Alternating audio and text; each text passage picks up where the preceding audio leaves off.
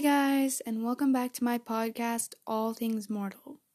In this episode, I'll be talking to you about the climax of the graphic novel, The Mortal Instruments, Volume 1. So,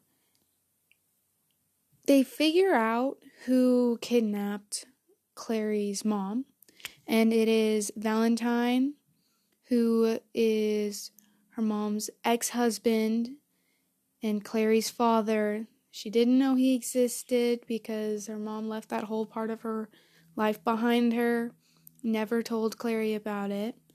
And he took her because he believed that she had the mortal cup and that she was hiding it from him.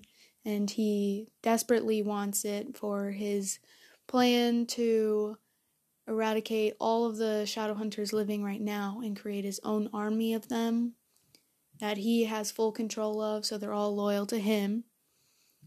And he'll kill lots of people with that. And so they, since they know that he wants the Mortal Cup, Clary goes to try and find it so that he can't have it. And she does end up finding it and retrieving it, but Valentine takes it from her in an attack. And so they go and try and find him where he went to try and stop him from enacting his plan and creating this army of shadow hunters.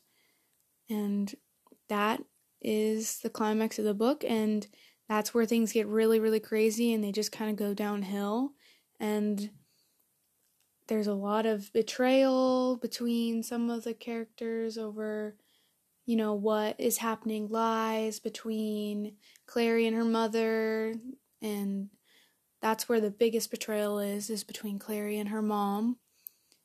And it causes a lot of conflict within Clary when she's trying to figure out what to do and what is actually true and what isn't.